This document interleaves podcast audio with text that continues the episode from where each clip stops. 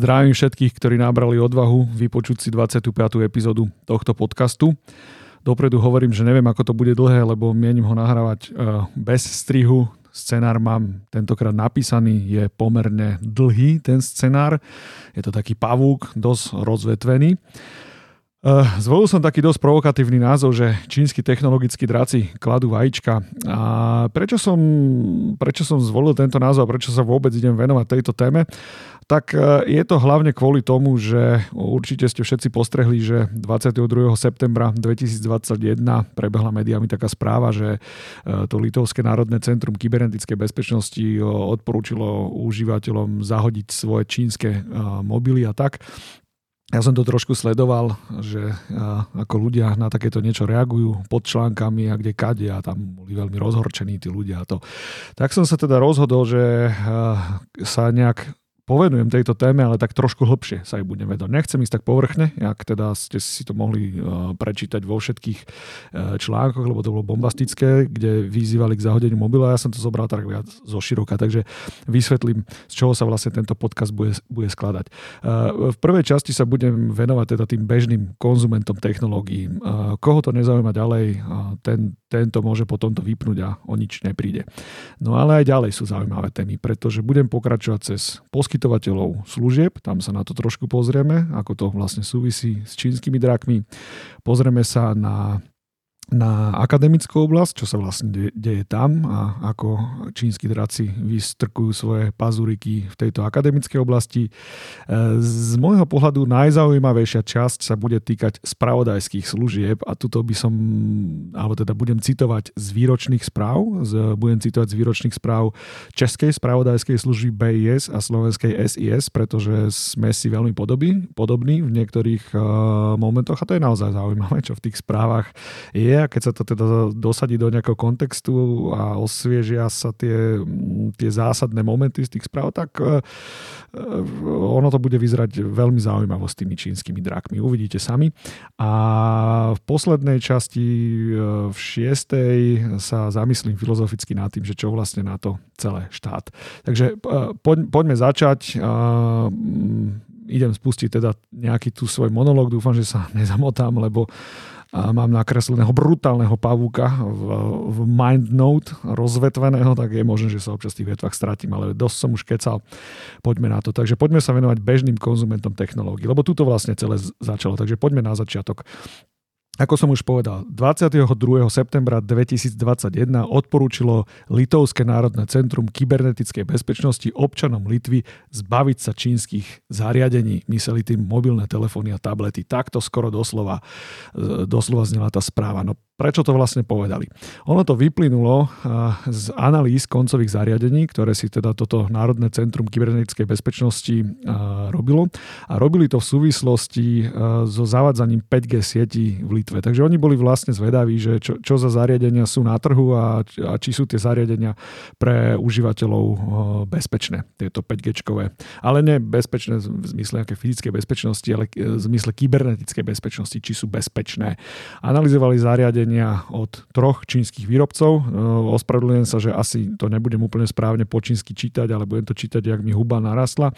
Takže analyzovali zariadenia od, od Xiaomi, Xiaomi, ale Xiaomi sa to asi číta. Potom od Huawei, ono by sa to po čínsky, pokiaľ malo čítať, že Huawei, ale to mi veľmi z huby nejde, takže budeme hovoriť o Huawei celý čas. A potom ide o zariadenia uh, One Plus. Konkrétne v tom svojom odporúčaní, ktorých zariadení by sa teda zákazníci mali zbaviť, menovali značku Xiaomi, alebo no, Xiaomi.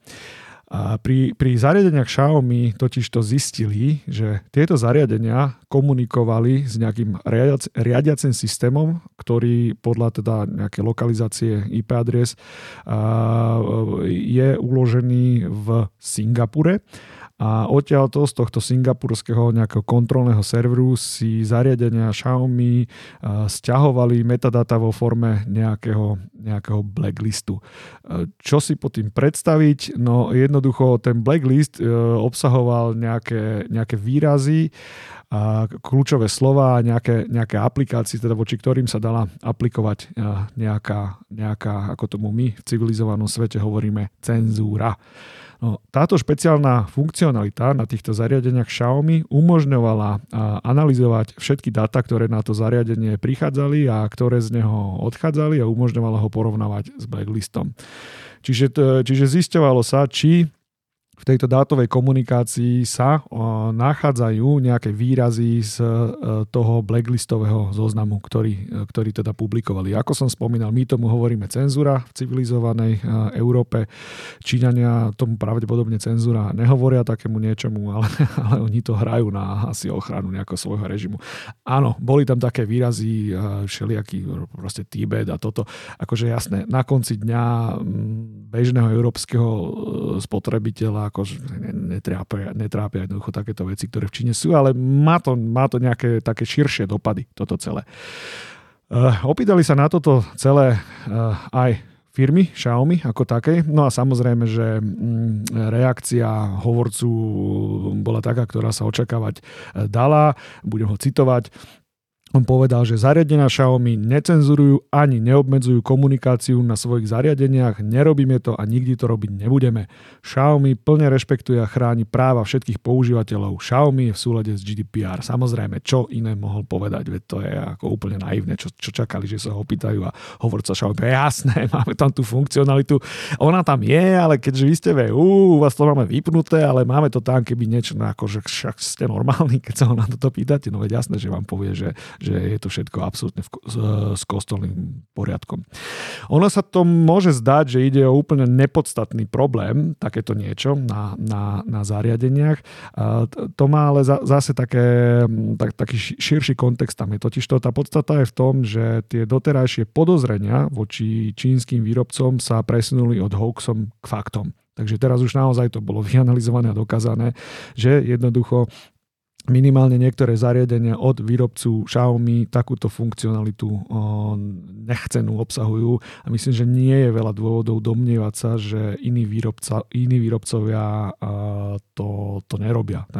Jednoducho, jednoducho robia, len pravdepodobne zatiaľ to buď nebolo dokázané, alebo to lepšie maskujú ako Xiaomi, ale jednoducho ne, ne, neverme tomu, že niektorý čínsky výrobca bude hrať podľa pravidel. A tento prípad potvrdzuje ďalšiu vec a teda potvrdzuje to, že technologicky je možné všetko. A no samozrejme, že, že keď sa zamyslíme nad takými všelijakými vecami, čo bolo v úrovni nejakých rozprávok, že zariadenia vedia proste odpočúvať, nahrávať a toto, no ukazuje sa, že áno, toto všetko toto všetko je technologicky možné a teda ak je možné obsah cenzurovať na základe nejakého distribuovaného blacklistu, tak potom nie je žiadny dôvod pochybovať o tom, či je možné zo zariadenia čokoľvek exfiltrovať, teda vynášať von nejaké dáta. Ak by to stále nebolo nikomu, niekomu jasné, tak sa bavíme o hovoroch, správach, fotkách, skrátka všetko obsahu, ktorý sa na mobilnom zariadení nachádza. V tejto súvislosti si možno spomenete na kauzu jedného spyware, ktorý sa volal, že, že Pegasus bolo to z júla roku 2021, čiže z tohto roku. A bola to kauza sledovania novinárov v Maďarsku.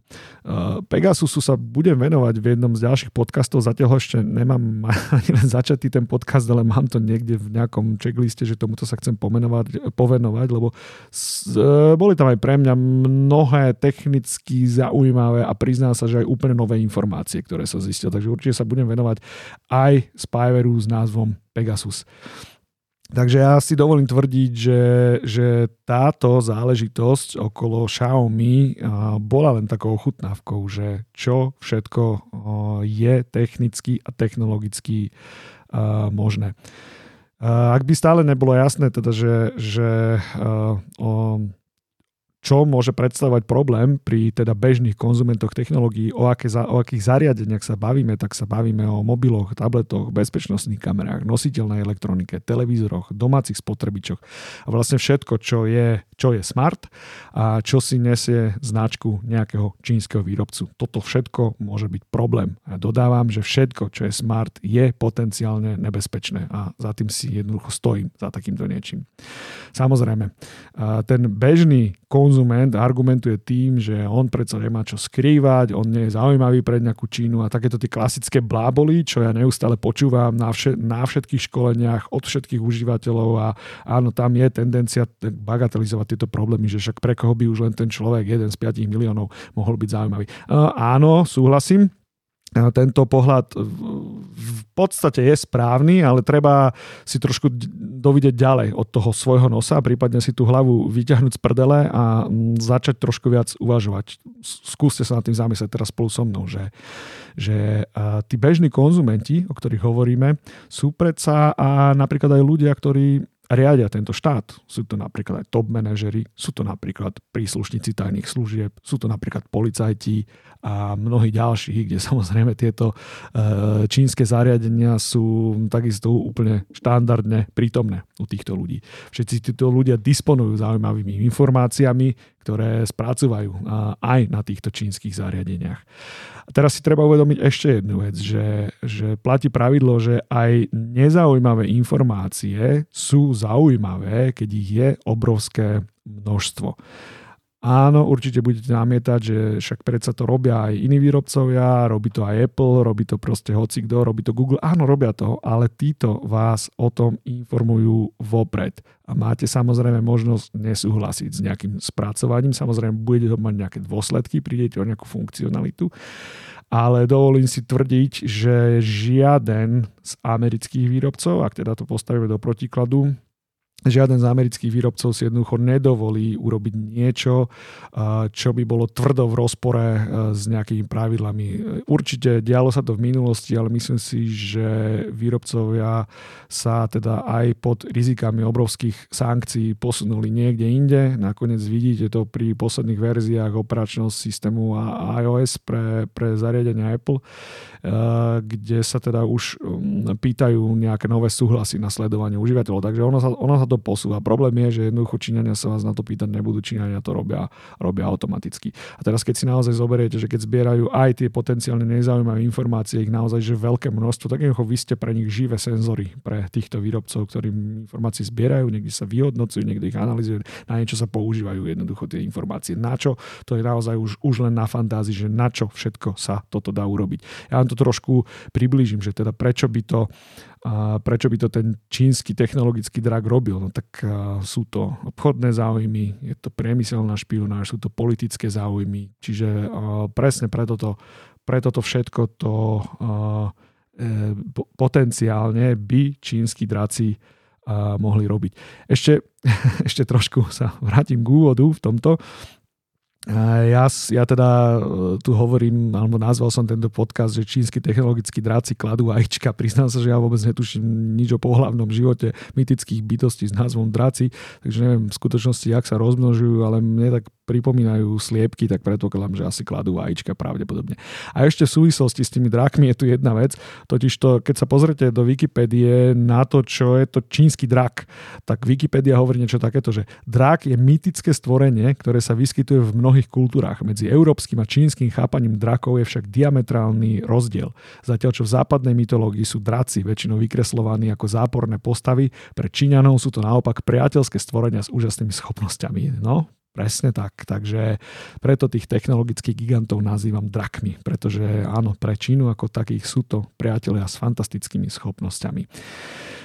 OK, dobre, no takto. E, pokiaľ ste bežný užívateľ a ďalej vás to nezaujíma povedali ste si, že trepem z prostosti, aj tak si budete využívať tie čínske e, hračky aj ďalej, robte to, žiadny problém, akurát som vám chcel odozdať nejakú informáciu a presne teraz to môžete prestať počúvať, lebo ideme trošku do takých e, oblastí, v ktorých by sa ten bežný konzument eh, tých mobilov mohol začať strácať, ale myslím si, že aj ďalej budú tie informácie pomerne zaujímavé. Takže posuňme sa ďalej a od bežných konzumentov technológií sa posuňme k tzv. poskytovateľom služieb, rôznych sieťových, infraštruktúrnych, uh, hociakých služieb. No pozrime sa v prvom rade na mobilných operátorov, lebo najväčšie zastúpenie týchto čínskych technológií dnes nájdete u mobilných operátorov. A tam nastala taká, takých niekoľko zvláštnych uh, situácií. Najprv si to pomenujme, lebo tak nehovoríme o ničom tajnom, všetko sa to dá dohľadať, je to všetko logické. Tie dominantné značky, ktoré tu pôsobia, sú Huawei a ZTE. ZTE je nejaká, nejaká odnož, neviem, či Huawei, a myslím, že áno, je to nejaká odnož, odnož Huawei, ale je to hlavne je to taká, taká polo, pološtátna čínska firma ZTE a to je, to je jej zvláštnosť to, tohto ZTEčka. A teraz si, si to trošku rozdelme, že, že, že čo vlastne u tých operátorov, kde vlastne vidíme tieto čínske zariadenia. Takže Rozdelíme si to, že sú to zariadenia teda pre konzumentov služieb, to sú tie, to sú tie koncové zariadenia, ktoré, ktoré využívate a potom, potom sú to infraštruktúrne zariadenia, vďaka ktorým vlastne tie mobilné siete ako také fungujú. Pozrieme sa teda najprv na tie zariadenia pre konzumentov služieb. Tu znovu, tu máme klasické čínske značky, je to Huawei, ZT, Xiaomi, OnePlus a potom je veľmi veľký problém z môjho pohľadu, sú to prebrandované všelijaké no-name zariadenia, také úplne krámy, ktoré operátori používajú ako, používajú ako tzv. CPE zariadenia, čiže tie koncové zariadenia, na ktorých napríklad ukončujú optiky, ukončujú fixné LTE takéto veci. Čiže skrátka je to ten krám za 5,50, e, ktorý vám, e, ktorý vám operátor nadšene e, pribalí k vašej zmluve a potom vďaka, alebo teda tieto odpadky okrem iného zabezpečujú bezpečnosť vašej domácej siete, čo je úplne vtipné, samozrejme. A prečo ja mám problém s týmito zariadeniami a prečo tak dehonestujúco o nich hovorím, o tých zariadeniach, tak je to z toho dôvodu, že majú, majú katastrofálny manažment, tie zariadenia sa prakticky nedajú spravovať, je tam nulová bezpečnosť, doslova, a nízka životnosť takýchto zariadení. No ja sám som si samozrejme užil ako koncový užívateľ s, s niekoľkými takýmito zariadeniami, ktoré v rámci služieb ponúka operátor Orange a to je jedno väčšia katastrofa ako druhá. A mimochodom, áno, tie zariadenia spoznáte presne podľa toho, že majú brand operátora, takže majú tam, majú tam narazený Orange, majú tam narazený Telekom, O2, proste hoci kto si to u Číňanov objedná, tak mu tam flaknú jeho firmware, orežu tú funkcionalitu a hotovo dajú.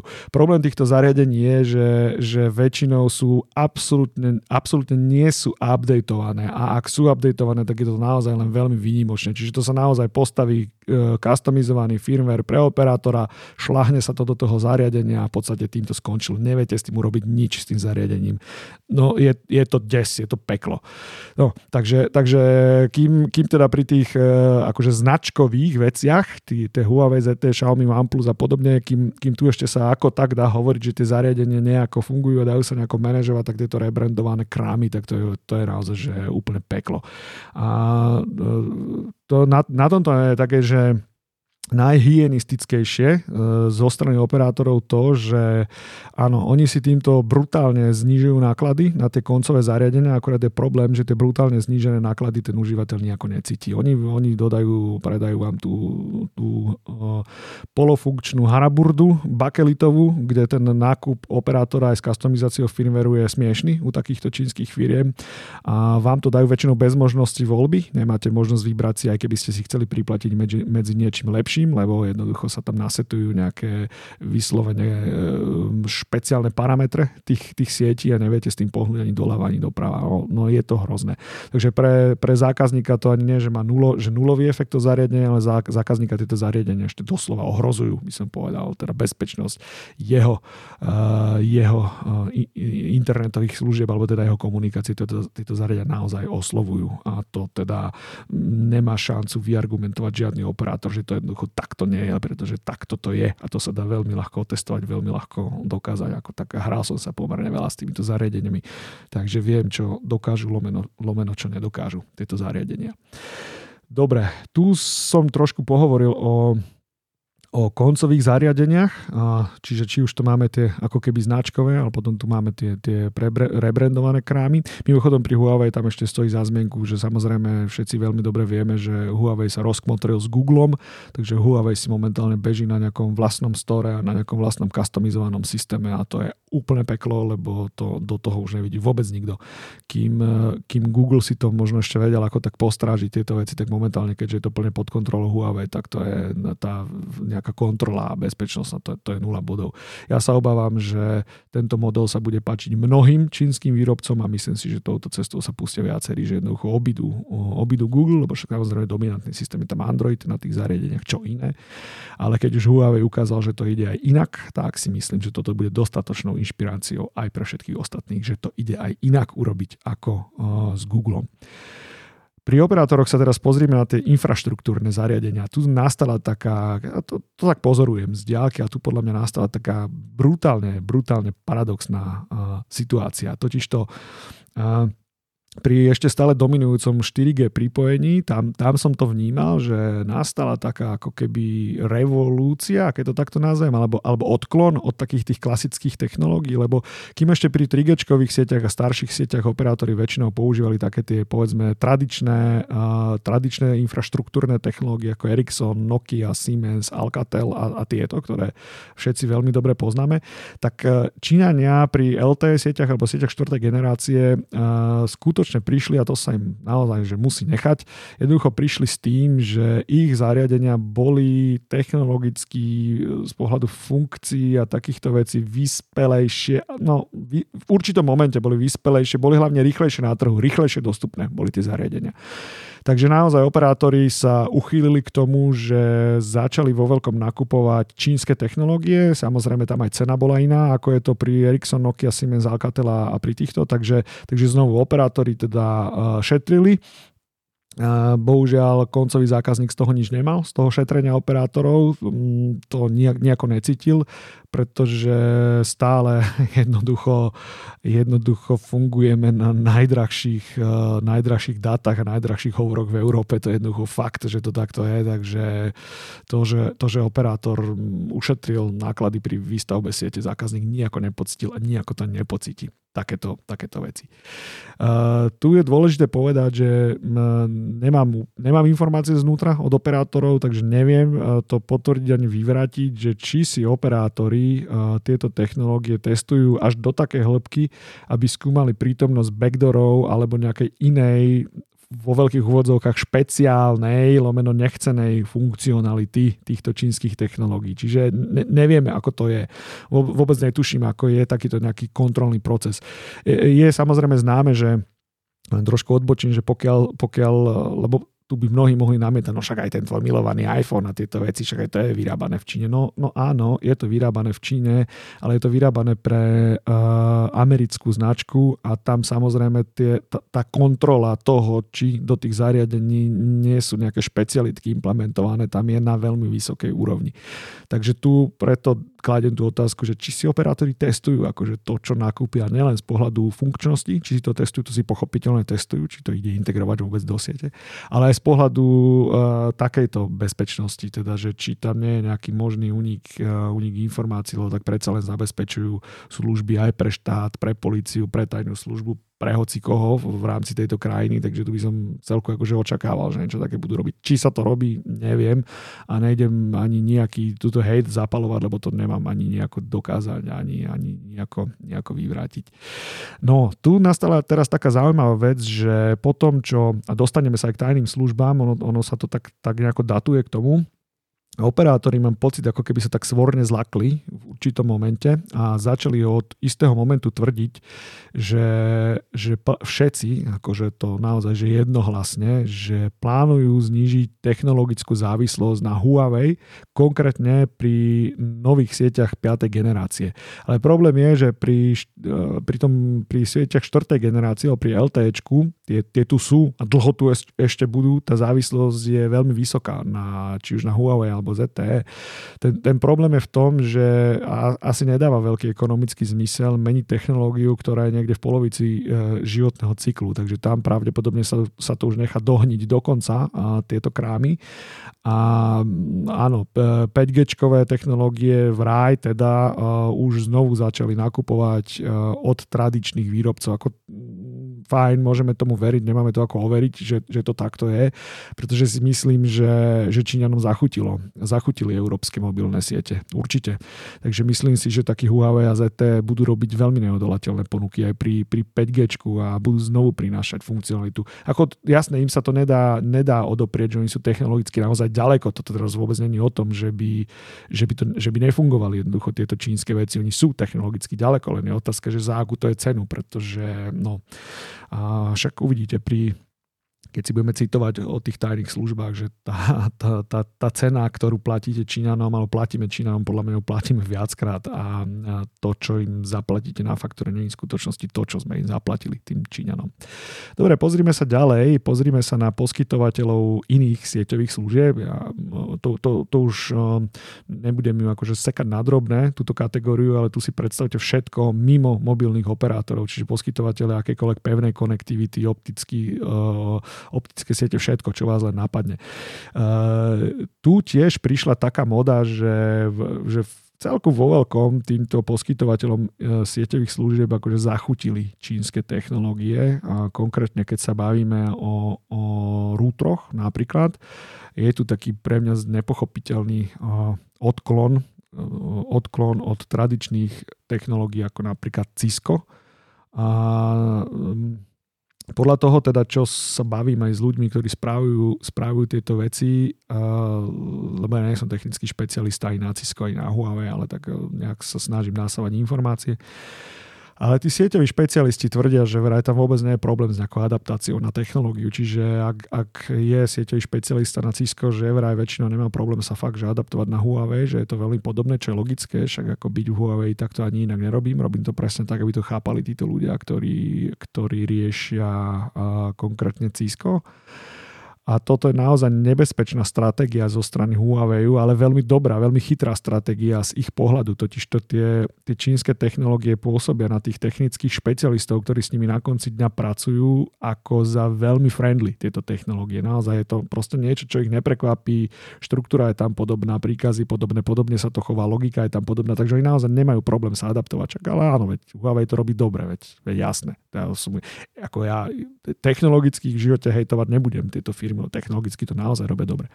Čo mňa ale napríklad pobavilo svojho času, tak e, mal som možnosť vidieť firewally od čínskeho výrobcu ZTE a tu ma zarazilo, že tie firewally od ZTE vyzerali prakticky na 100% identicky ako Fortinet.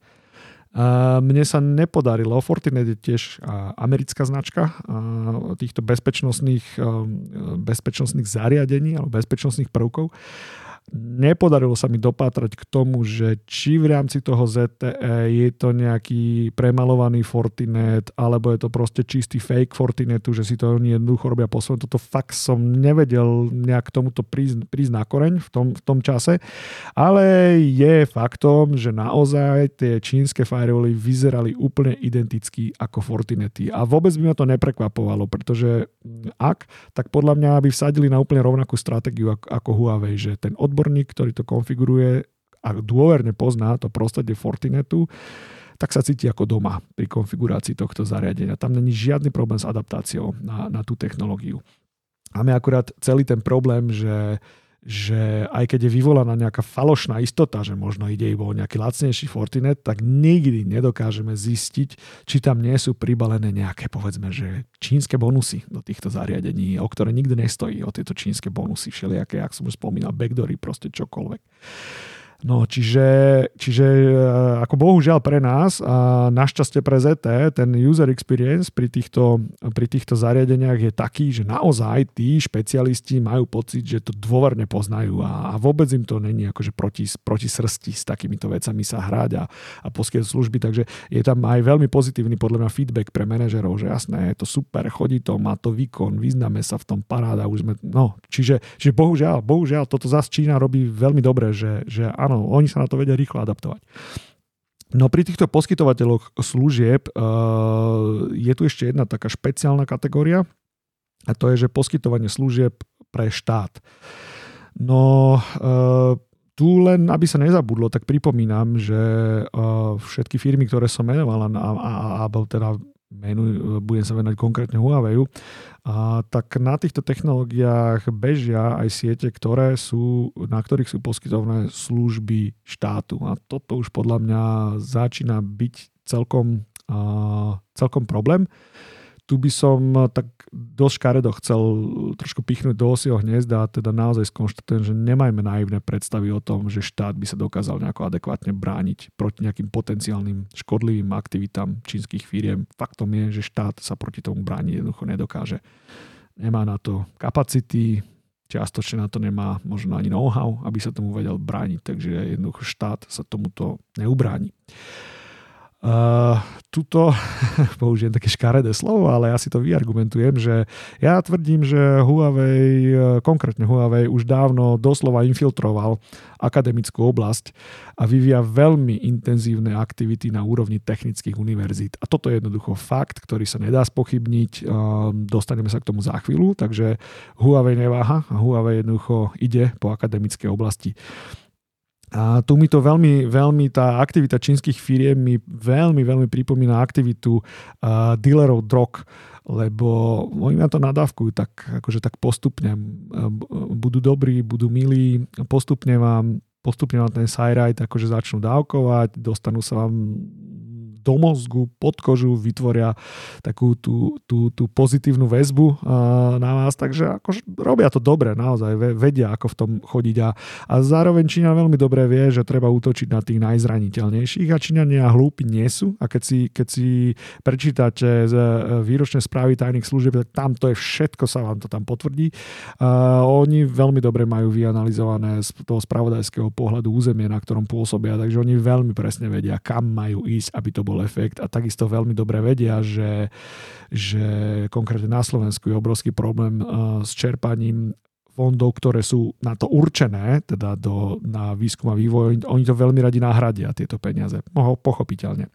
A ide o to, že oni potrebujú vytvoriť takú, ak by sa povedal, že pozitívnu afiliáciu k značke u študentov a teda u ľudí, ktorí budú v blízkej budúcnosti na zásadných riadiacich pozíciách, či už v štáte alebo v korporáciách.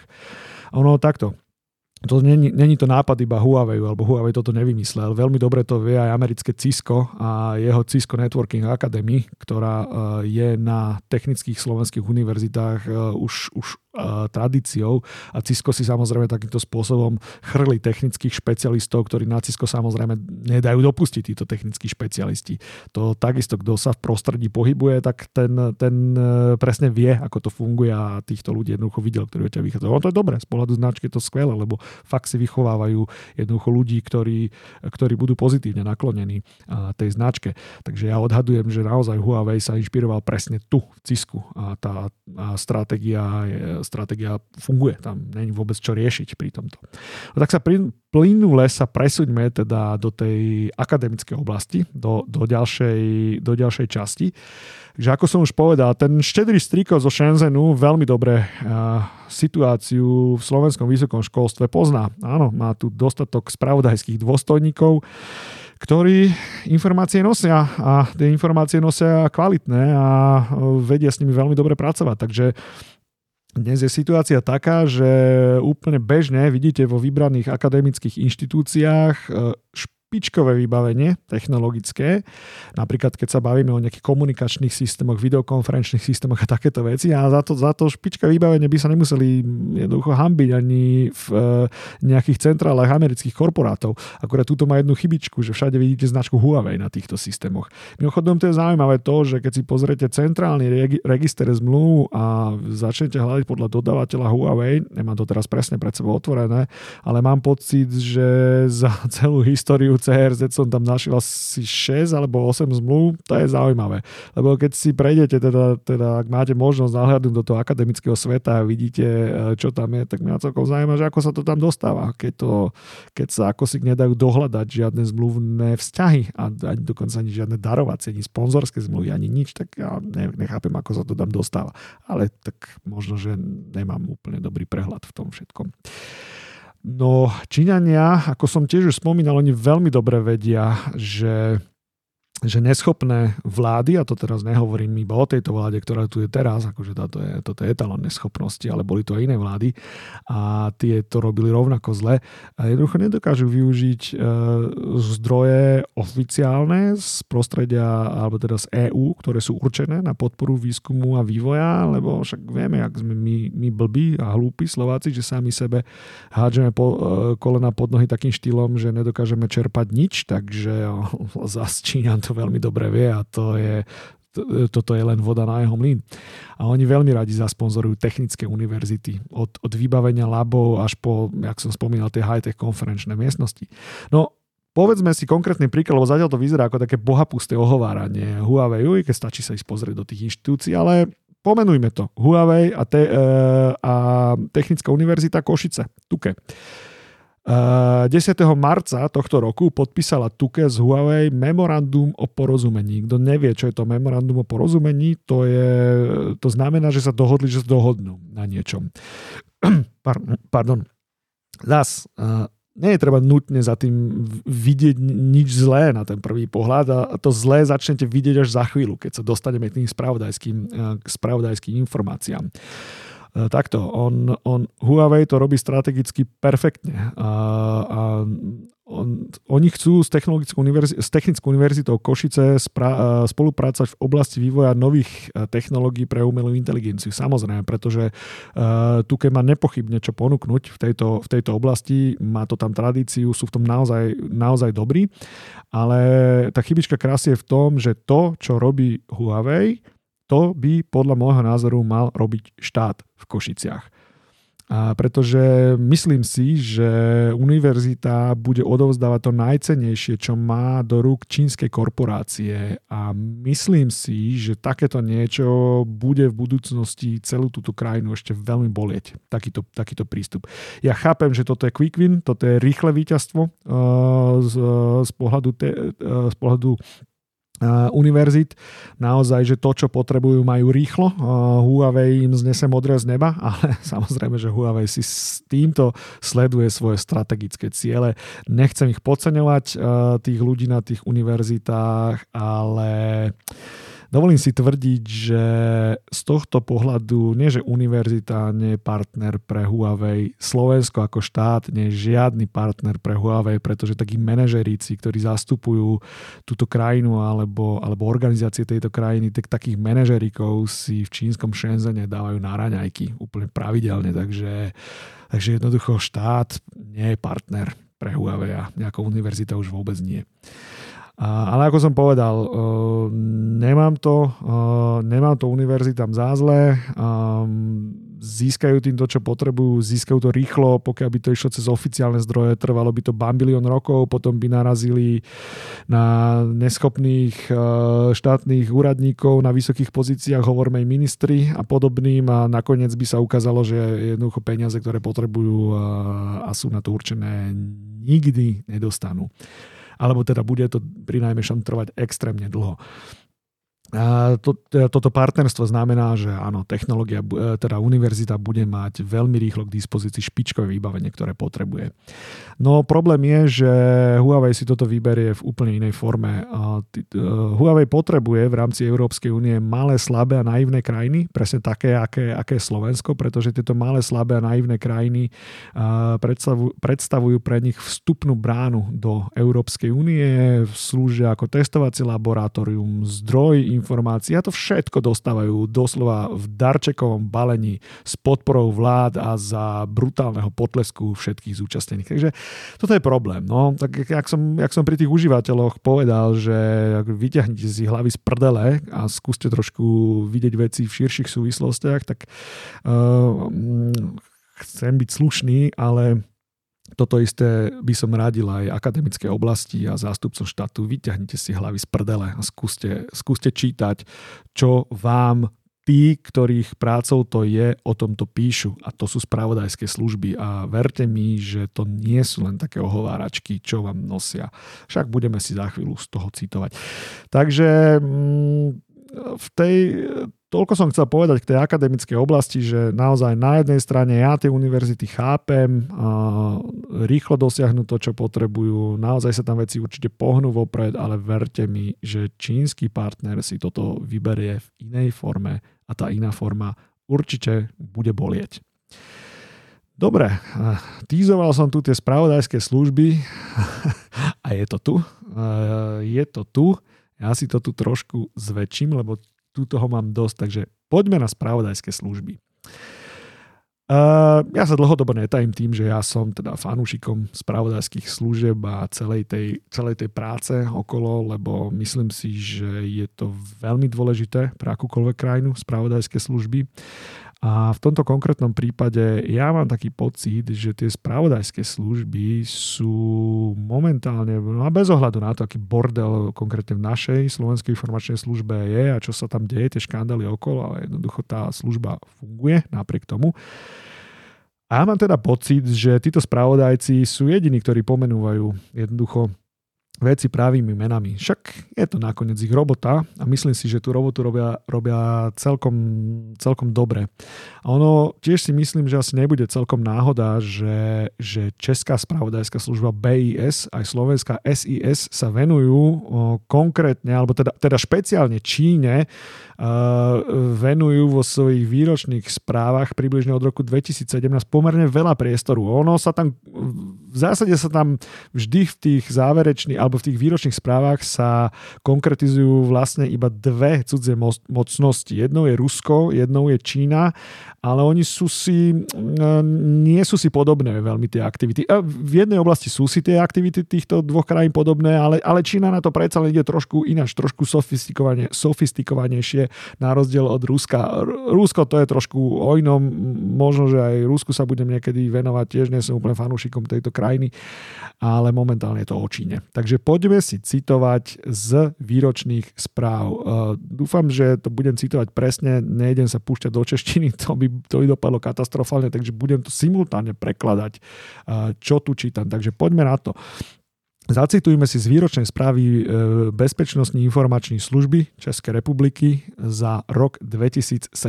Samozrejme, citujeme si len to, čo sa týka našej témy. Čínske vplyvové a špionážne aktivity vedené proti českým cieľom a záujmom je možné obecne rozdeliť do troch segmentov. Narušenie jednotnej politiky EÚ prostredníctvom, prostredníctvom českých entít, spravodajská činnosť zacilená na české silové rezorty a ekonomická a vedecko-technická špionáž. E, len pripomínam, ak chcete, vráte si to o pár minút dozadu a vráte sa k tým vysokým školám. Ak vám to ešte stále nedáva zmysel. Dobre, poďme ďalej. Výročná správa BIS za rok 2018. V kontexte čínskych aktivít cieliacich na Českú akademickú obec, bezpečnostné zbory a štátnu správu zaznamenala BIS rastúci počet čínskych pozvaní adresovaných českým občanom na školenia, semináre, spoznávacie zájazdy. Čínska strana ponúka pozvaným hradiť všetky výdaje za dopravu, ubytovanie, strávne, zápisné a ešte na to pridáva vreckové. Organizácia takých ciest, e, organizáciu takých ciest za, zabezpečuje čínskej strane v, e, množstvo výhod. Čína si takto vytvára kontaktnú sieť osôb, ktoré jej budú naklonené, respektíve si budú vedomé toho, že, čínska lidová, že čínskej ľudovej republike niečo dlžia v úvodzovkách a budú ochotní im vychádzať v ústretí znovu sa vráte o pár minút dozadu a vráte sa znovu k tej akademickej časti. Či vám toto nejako do toho celé zapadá. Mne až moc. Dobre, citovali sme si zatiaľ Českú BIS, poďme sa na to pozrieť, čo rok o rok neskôr hovorí slovenská SIS, respektíve, kde sme boli, to bol 2018, takže takto. Česká BIS uh, tieto aktivity analyzovala alebo do výročnej správy dávala už za rok 2017. My sme vždy tak trošku za Českou republikou pozadu, vždy tak zhruba o rok vo všetkom. Takže v roku 2018 to dorazilo uh, aj na Slovensko. Tak poďme si zacitovať, čo Slovenská informačná služba vo svojej výročnej správe hovorila uh, v kontexte o tom, o ktorom sa bavíme. Takže SIS rok 2018. O Slovenskú republiku prejavovali záujem aj spravodajské služby Číny. Išlo najmä o získavanie informácií z oblasti informačných a telekomunikačných technológií. To je prekvapivé. A poďme ďalej z tej istej správy. Zo strany viacerých krajín, ktorým Čína ponúkla participáciu na infraštruktúrnych projektoch alebo tam chcela investovať do strategických odvetví, narastali obavy z toho, že čínske investície by z dlhodobého hľadiska mohli byť rizikové pre ich národnú bezpečnosť. Dôvodom obáv bolo najmä to, že by čínska strana v budúcnosti mohla využiť svoj ekonomický vplyv aj nátlakový nástroj zahraničnej politiky. Mhm. Presne tak. Akurát, že v niektorých krajinách na to prišli. No. Nám to tak trošku tradične trvá, kým na to prídeme, ak na to vôbec prídeme niekedy. OK, poď, poďme ďalej a poďme, poďme si zacitovať zase nejaké kúsky z výročnej správy BIS, teda Českej spravodajskej služby za rok 2019. Takže idem znovu prekladať, možno sa zase niekde úseknem, ale poďme. Spravodajské služby Českej ľudovej republiky sa v roku 2019 intenzívne angažovali v akademickej sfére. V rámci rozvoja spolupráce s Čínskou ľudovou republikou byli, e, boli vytvárané projekty na výmenu študentov a vedeckých pracovníkov, otváranie spoločných výskumných centier na vzájom, vzájomnú pomoc pri vlastnom vedeckom bádaní a podobne. Českí akademici dostávali e, četné, eh, časté pozvánky na školenia, konferencie a stretávania usporadúvané v Čínskej ľudovej republike, ktoré boli hradené čínskou stranou. Znovu, znovu a znovu vidíte, stále sa to opakuje. Proste to je, ten, ten modus operandi eh, Číňanov je, je rovnaký všade. Jednoducho eh, potrebujú vyvolať pocit, že im jednoducho niečo dlžíte. Čiže preto som hovoril, že Číňania si všetko vyberú iným spôsobom. Nie v peniazoch, tých majú dosť, tie ich nezaujímajú. Ich zaujímajú až peniaze v budúcnosti, ale hlavne vplyv ich zaujíma. Ono to, ono to tak na tom, na tom rebríčku, e, ešte trošku odbočím, že keď si zoberieme taký rebríček hodnú od ľudí, tak uh, on to má nejaký názov, tá pyramída. A na vrchu tej pyramídy, keď už, keď už ste dosiahli všetko, tak na vrchu tej pyramídy e, je niečo, čo sa volá, že moc. A preto napríklad aj ľudia idú do politiky. Keď už máš prachy, keď si môžeš kúpiť všetko na svete, ešte potrebuješ mať moc toto je presne, ak by tomu doteraz stále niekto nechápal, že prečo by to tá Čína robila moc, to je ono. Ja to chápem, že ten človečik, ten jeden z 5 miliónov tomuto nerozumie, ktorý každý mesiac uh, ledva mu to vychádza, platí si tú hypotéku a raz za rok ide na dovolenku v Chorvátsku a aj tam nemá čo do huby pomaly, ale áno, moc je na, na vrchole potrieb všetkých, či sú to ľudia, či sú to, štá, či sú to štáty a takže moc, všetko toto sa robí pre moc. Dobre, odbočil som, poďme ďalej. Citácia z rovnakej výročnej správy, teda Českej BIS za rok 2019. Čínske spravodajské služby pri svojej činnosti využívali tradičné krytie, diplomati, novinári, akademici, aj moderné, spra- aj moderné spravodajs- aj moderné metódy spravodajskej práce, napríklad získavanie informácií zo sociálnych sietí, Zaujímali sa o rozličné, toto sa mimochodom oni podľa mňa naučili od Rusov, lebo v tomto sú zase Rusi dobrí. Zaujímali sa o rozličné odbory a využívali otvorenosť českého prostredia k ponuke čínskych investíc, investícií. Uh, ich záujem cielil na široké spektrum odborov, či už sa jednalo o technologické témy, vojenskú, uh, vojenské témy, bezpečnosť, infraštruktúrne projekty, zdravotníctvo, ekonomiku, životné prostredie alebo témy medzinárodnej a domácej politiky. Číňania Američania vám ponúknú všetko a pomôžu vám všade, keď ste pre nich dostatočne zaujímaví a dos, dostatočne, jak by som to povedal, a, a nemáte dosť kritického myslenia. Pokračujeme ďalej. Tá istá výročná správa v tom roku 2019 mimochodom bolo dosť husté. Takže tá istá výročná správa Českej BIS za rok 2019 Akademická sféra je obecne citlivý priestor, ktorý môže byť pre svoju otvorenosť predmetom záujmu spravodajských služieb, rovnako ako iných vplyvových aktérov. Vzhľadom k politickému usporiadaniu Čínskej ľudovej republiky a čínskym zákonom je hranica slobodného akademického prostredia a štátnych záujmov značne rozostrená odhaliť príslušníka spravodajskej služby Čínskej ľudovej republiky alebo osobu jednajúcu v prospech uh, spravodajského dôstojníka Čínskej ľudovej republiky pod akademickým krytím je preto veľmi obťažné. A to je s prihliadnutím ku skutočnosti, že osoby s väzbou na spravodajských dôstojníkov Čínskej ľudovej republiky obvykle bývajú skúsenými uh, uh, čo to? Bývajú skúšenými badateli zaštítenými významnými inštitúciami. Aha, že bývajú skúsenými badate, bádateľmi uh, pod významnými uh, zaštítení. Jak to je? Á, už som sa v tom zamotal.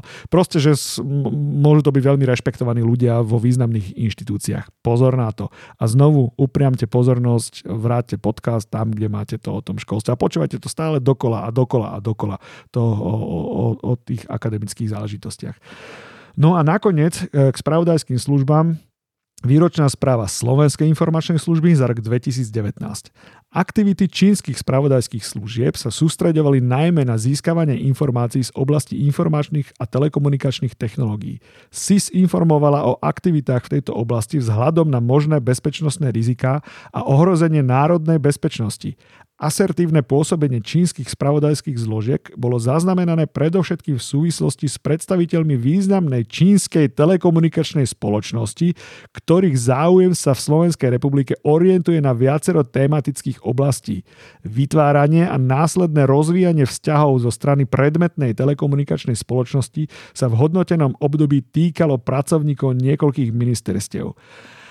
Áno, Slovenská informačná služba to veľmi diplomaticky povedala a skúste si typnúť, ktorá že to je tá predmetná telekomunikačná spoločnosť. Významná čínska telekomunikačná spoločnosť. Je to spoločnosť Huawei.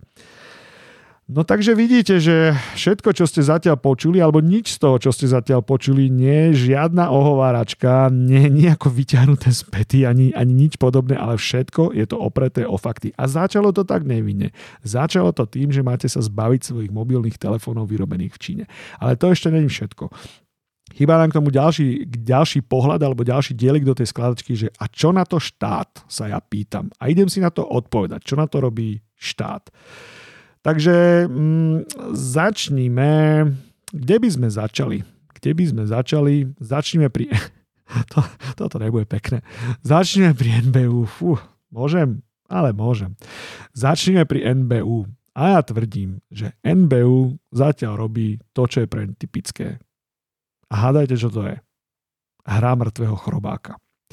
Takto. V augu- 1. augusta tohto roku bola vydaná novela zákona o kybernetickej bezpečnosti a pribudli tam takéto chuťovky. Ja to teraz zacitujem, lebo, lebo to, to, to, to si nezapamätáš takéto niečo, že obmedzenie používania produktu, procesu, služby alebo tretej strany. A dodávam k tomu, že akurát, že nikto netuší, čo to presne znamená a ako to bude v praxi vyzerať. A keď si prečítate ten zákon, tak áno, toto by presne mohlo byť to, že ideme zakázať niečo, niekoho, ale teraz sa zamyslite. Ja tvrdím, tvrdím toto a myslím si, že to nemá ďaleko k pravde, nie, že to nemá ďaleko k pravde, to je pravda.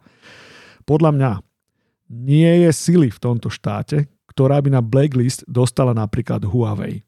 Lebo veď čínsky súdruhovia nám predsa tak pekne pomáhajú s výskumom a vývojom a to by vôbec nebolo voči ním fére. Takže ja by som fakt chcel vidieť toho človeka na NBU alebo niekde, kto by dokázal dostať či už Huawei alebo nejakú technológiu od Huawei na takýto blacklist. Nemožné na Slovensku. Nemožné. A len tu chcem zás do protikladu, lebo tak my sa stále vieme, vieme porovnávať s Českou republikou v mnohých veciach a veľa vecí máme spoločných a niečo trošku odlišné a to, ale zase pozrite sa na toto, že, že v ostrom protiklade s pasivitou nášho NBU je český NUKIP, ktorý to povedal, ale že úplne natvrdo. Použitie technických alebo programových prostriedkov nasledujúcich spoločností, vrátanie ich cerských spoločností predstavuje hrozbu v oblasti kybernetickej bezpečnosti. Dvojbodka a menujú ich. Huawei Technologies a ZT Corporation. Hotovo vybavené. No a čo na to predstavitelia štátu, keď už som teda o NBU povedal, tak poďme ďalej. A ja tvrdím, že podľa toho, samozrejme, ak to celé vyzerá na vonok, že podľa mňa Predstavitelia tohto štátu vytrvalo ignorujú varovania spravodajských služieb. Absolutne na ne s prepačením serú, proste nikoho to nezaujíma. Um, totiž to podľa mňa štátu alebo konkrétnym ministerstvám sa veľmi hodí, že nejaká čínska technologická firma vybaví Slovenskej univerzity technikou a to všetko pod legendou vývoja a výskumu. No samozrejme, pretože sa nemusia unúvať uh, riešiť financovanie z peňazí na to určených. Ja neviem, aké sú tam dôvody. Či je to administratívne zložité, alebo sa ani to nejdem rozvíjať, ale dobre. Nie, niekde sa mi tu, no dobre, jedno také meno tu vidím pred sebou, však nebudem menovať. No, podľa mňa to je celé dôsledok riadenia tohto štátu amatérmi a teraz naozaj nehovorím iba o amatéroch, ktorí riadia tento štát momentálne, lebo to je akože, to je tvrdá partia, čo tam je momentálne, ale ako moc profi, riadenie to nemalo ani predtým, minimálne táto oblasť. No a zas k tomu dodávam, že totiž to presne na toto celé, kde to začalo a keď som sa dotkol tej akademickej oblasti, tak presne na toto výskum a vývoj sú určené peniaze z EÚ. No ale ono to ide pomerne ťažko, keď za investície v tomto štáte je zodpovedná ministerka, ktorá nerozumie vôbec ničomu. A na tej svojej stoličke sa podľa mňa ocitla úplnou náhodou, lebo buď tam nemali koho dať, alebo si nikto s tými sračkami nechcel špiniť prsty. Takže pani ministerka radšej nerobí vôbec nič. A preto tu majú čínske firmy raj. Dobre, je to skoro hodina, vážení priatelia, a celkom som si tu uľavil svojej dušičke a fakt začalo to nevinne a dostali sme sa sem. Dobre, to je všetko, čo som chcel povedať. Čau, a možno niekedy v budúcnosti.